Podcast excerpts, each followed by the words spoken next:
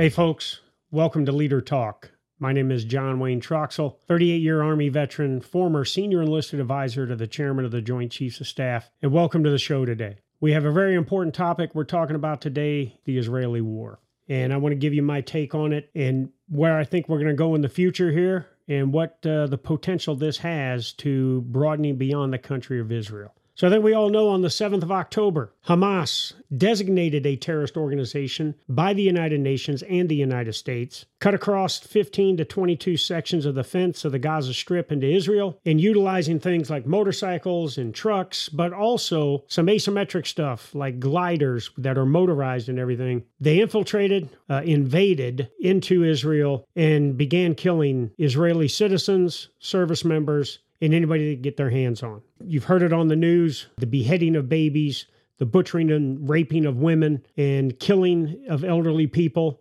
and then the more than hundreds of hostages that they've taken to move back into the Gaza Strip. Uh, but more importantly, they continue with rocket and missile attacks into Israel. They've even done some seaborne stuff into Israel as well. So this was a comprehensive attack. And if you know anything about terrorist organizations now, they're not just good at conducting spectacular attacks that create terror, but they also can do combined arms maneuver and movement, much like motorized infantry units, to get after and attack targets. Why hostages? Anybody that knows anything about terrorists knows that now that they've done this spectacular attack, they're going to fall back into Gaza Strip. They're going to hide in places like hospitals. They're going to hide in tunnels and they're going to use human shields. What better human shields for insidious terrorists than foreigners that they've taken in, including Americans? And during this attack, let there be no doubt that it wasn't just Israelis that were killed. There were well over 30 Americans that were killed, along with other foreigners as well. So this is one of the most spectacular terrorist attacks that has happened since 9 11, certainly in Israel. And let there be no doubt, this might have been Hamas that participated in this. And as the war is continuing, other terrorist organizations are involved. But let there be no doubt, Hamas is a proxy for the country of Iran. Iran is the number one state sponsor of terrorism, and they continue to do things to disrupt regional and world order and continue to do things to either conduct malign activities or attacks on United States, our partners and allies, and that includes Israel. So Iran, let there be no doubt, has a hand in this. Now, what we have going on in the country here two weeks later is a three front attack in Israel. Out of the Gaza Strip, Hamas. You also have uh, in the north, Lebanon is doing attacks now as well in Islamic Jihad, another proxy for the Iranian revolution, is conducting things in the West Bank and also attacks uh, in central Israel. So, right now, Israel is on a three front attack, and it is a proxy war that's going on. But let's not forget that other Iranian proxies are involved as well. It was just a day or two ago that Shia militia groups in Iraq attacked U.S. bases with rockets and the like. And also, the Houthi rebels out of Yemen attempted to fire missiles into Israel, but thank goodness for the United States Navy warships that were in the Bab al Mandeb Strait that shot down those missiles. So, this is a Iranian effort, proxy war going on now that Israel will have to take on here in the future. So, what does the U.S. think about this fight? It was interesting to me, you know, because normally people on the left are all against any kind of warfare. And when it's somebody like Israel or even somebody like our country, automatically they start criticizing them because uh, we're seen as these big bad guys that are trying to go after oppressed people like the Palestinians and stuff. When Israel is not going after the Palestinians, they are going after Hamas, the terrorist organization. But it was interesting that in a recent CNN poll, 50% of those polled U.S. citizens felt that Israel was fully justified in the efforts that they were going after to defeat Hamas. 20% were partially justified, with only 8% not justified and 21% unsure. That's a pretty outstanding number, especially when it comes from a CNN poll. Now, there are non supporters out there, and we've seen this in here in our country on college campuses and everything. Anything that Israel does comes under scrutiny now from folks in, in, in our country. Don't get me wrong, we are all about the First Amendment and everything, but I think some of those folks out there clearly don't understand the threat of Hamas. And the influence they have over the Palestinian people, not only in the Gaza Strip, but other areas in Israel. We've all seen the errant rocket that hit a hospital in the Gaza Strip. Most intelligence agencies, in fact, all intelligence agencies in the United States and in Israel, and even video proof shows that this was an Islamic Jihad rocket that was fired and it misfired. And instead of hitting its intended target in Israel, it went errant and it hit this hospital, causing hundreds of casualties. But in the end, Israel is being blamed for that. And the United States is being blamed for supporting that. If anybody knows anything about terrorist organizations, they are going to continue, whether they did something wrong or not, they will try to put the blame on the adversary for why things are going wrong. So, in my next block, we're going to talk about the future and what that looks like. And what does a pending ground assault for the Israelis, what is that going to look like as they go into the Gaza Strip? Stay tuned.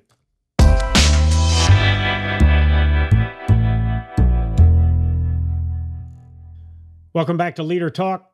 I'm SEAC retired John Wayne Troxell. We're talking the Israeli war right now. In the previous segment, we talked about the 7 October attack. Well, let's talk about where this fight could go and what could happen in the future here. The last thing anybody wants is a greater East conflict. Now, if you look where Israel is located, they've got Lebanon to the north, they've got Syria to the east, and Jordan to the southeast, and then they've got Egypt in the south. They've had in previous conflicts fought each of these nations, certainly with Hezbollah in Lebanon uh, they're they're constantly fighting them. But the worst thing that could happen here is all of a sudden the Arab world gets all behind this conflict because of Israelis' lack of restraint. Now, don't get me wrong. When you invade a country, a sovereign country like Israel, and you murder babies, you rape women and butcher them and everything, hey, Israel has every right to come back to you and everything. But the last thing we want is for this thing to be a greater East conflict, which it could be. And let there be no doubt that Iran is clearly dedicated to the complete destruction of Israel. And obviously, they have some backing too with Russia and even potentially China that would help them. But when you look at the enemy Hamas or Hezbollah or Islamic Jihad or any of the others, the Houthi rebels and the Shia militia groups, or you could throw ISIS and any of these Sunni terrorist organizations like Al Shabaab, Boko Haram, and the like, these organizations know one thing they know violence and they create terror through their violence. And so anybody that has served in combat in Iraq and Afghanistan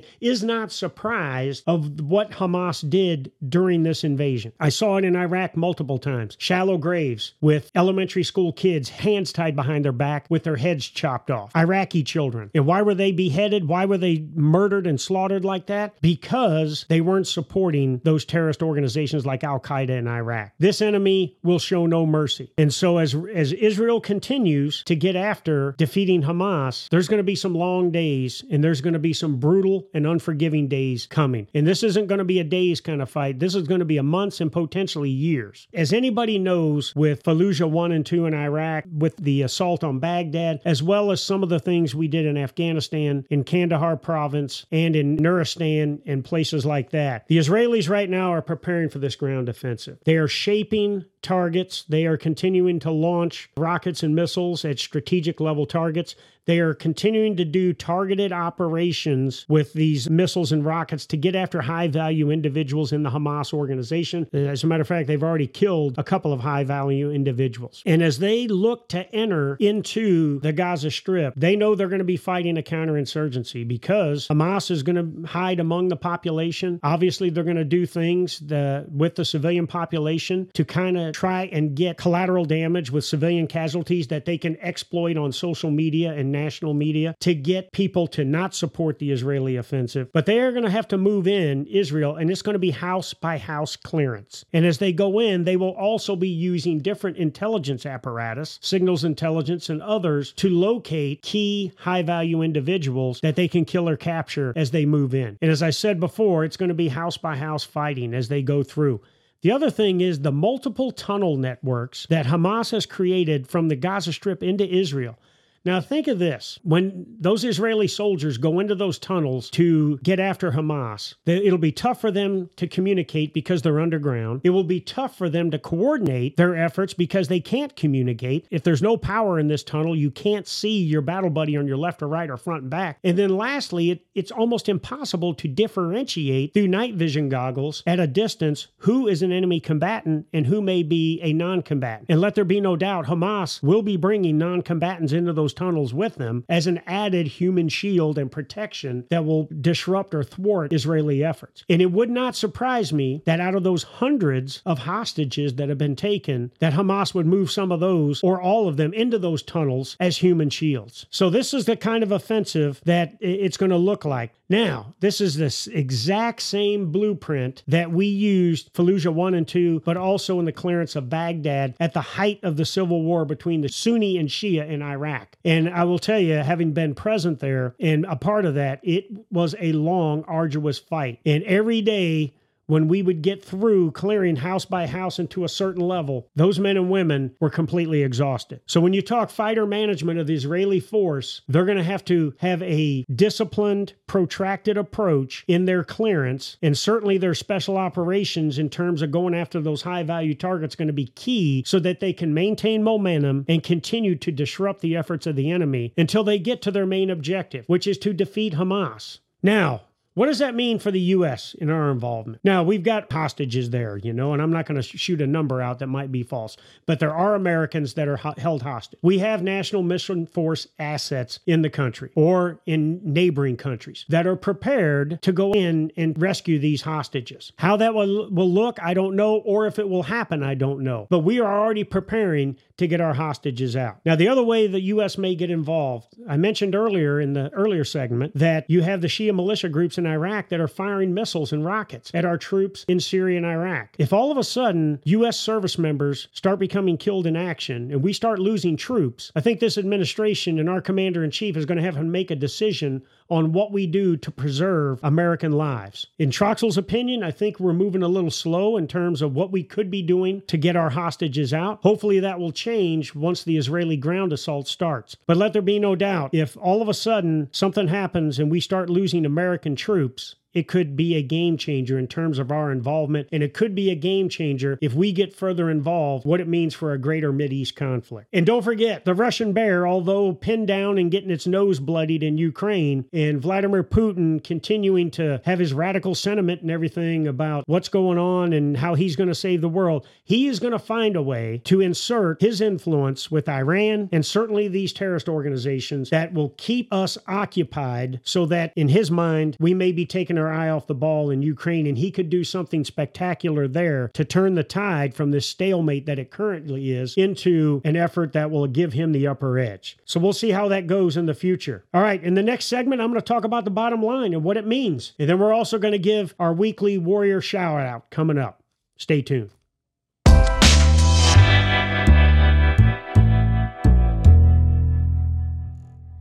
Hey, folks, welcome back to Leader Talk, to our third and final segment here. We're talking about the Israeli war, and I'm going to hit you with what I think is the bottom line. First and foremost, the Israelis are going to fight to the death. The Israelis see this as an existential threat and the, a bigger threat that they have not seen since the Holocaust. If you listen to their leaders, their president Netanyahu even sent a message that they are not going to stop until they eliminate the accursed enemy off of this planet. He's not talking about the Palestinian people. He is talking about Hamas, the terrorist organization. And you can throw in there Hezbollah and Islamic Jihad and the others that might be associated with this. And if Iran wants to get involved, I guarantee you the Israelis will bloody their nose as well. So this is an existential threat. So the Israelis are going to continue to get after it. Now, will they have a measured approach? Probably because uh, Netanyahu has already received a little bit of pressure about using restraint from President Biden and others. Now, the other thing to think about these terror networks now is that Hamas does not represent the Palestinian people. There are hundreds of thousands of Palestinians. There's over a million Palestinian people that live in Israel Israel right now, and I've seen them firsthand in my multiple trips into Tel Aviv, Jerusalem, and other areas there. They live there and they're peaceful. When the message from the Israelis said, get out now before the ground offensive, hundreds of thousands of Palestinians left. Now, Hamas is starting to stop people from leaving because they know that if they lose the popular kind of uh, aspect of this fight, then they're going to lose the whole fight and they may be eliminated off the earth. So Hamas is going to continue to do the things necessary to disrupt the Israelis,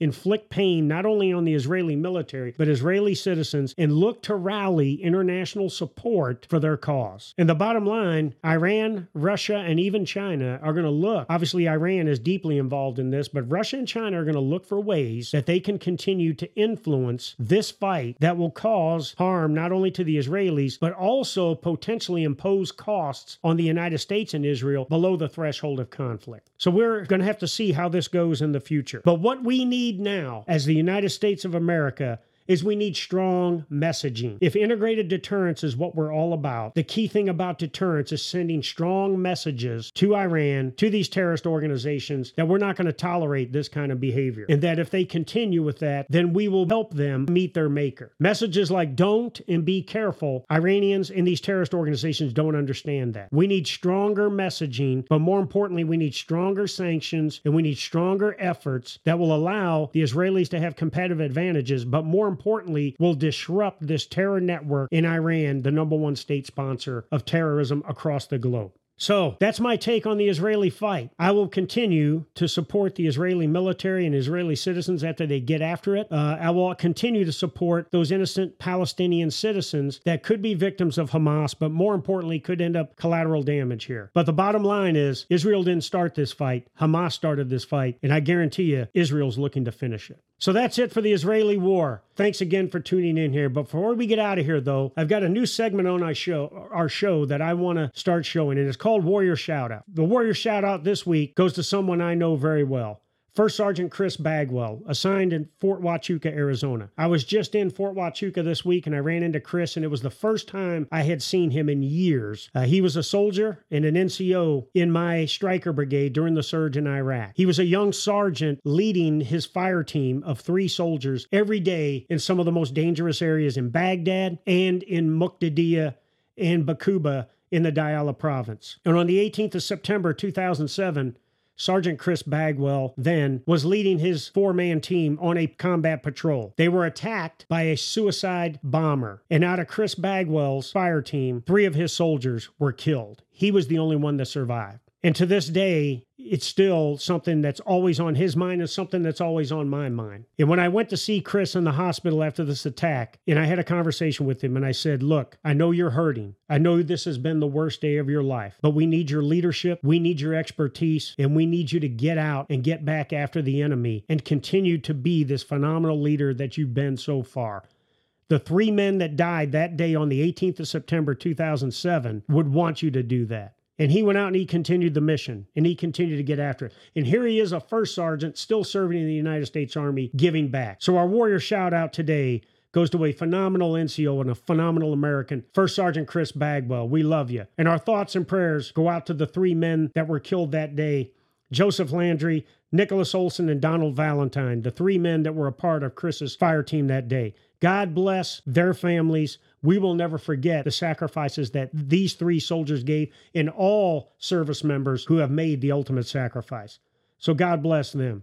And that's it for Leader Talk today. Thank you so much for tuning in. Stay tuned next time. And if you like us, start following and subscribe to my YouTube channel, Leader Talk, and my other platforms. We got more exciting shows coming up in the future. So God bless you all. God bless our troops. But more importantly, God bless America.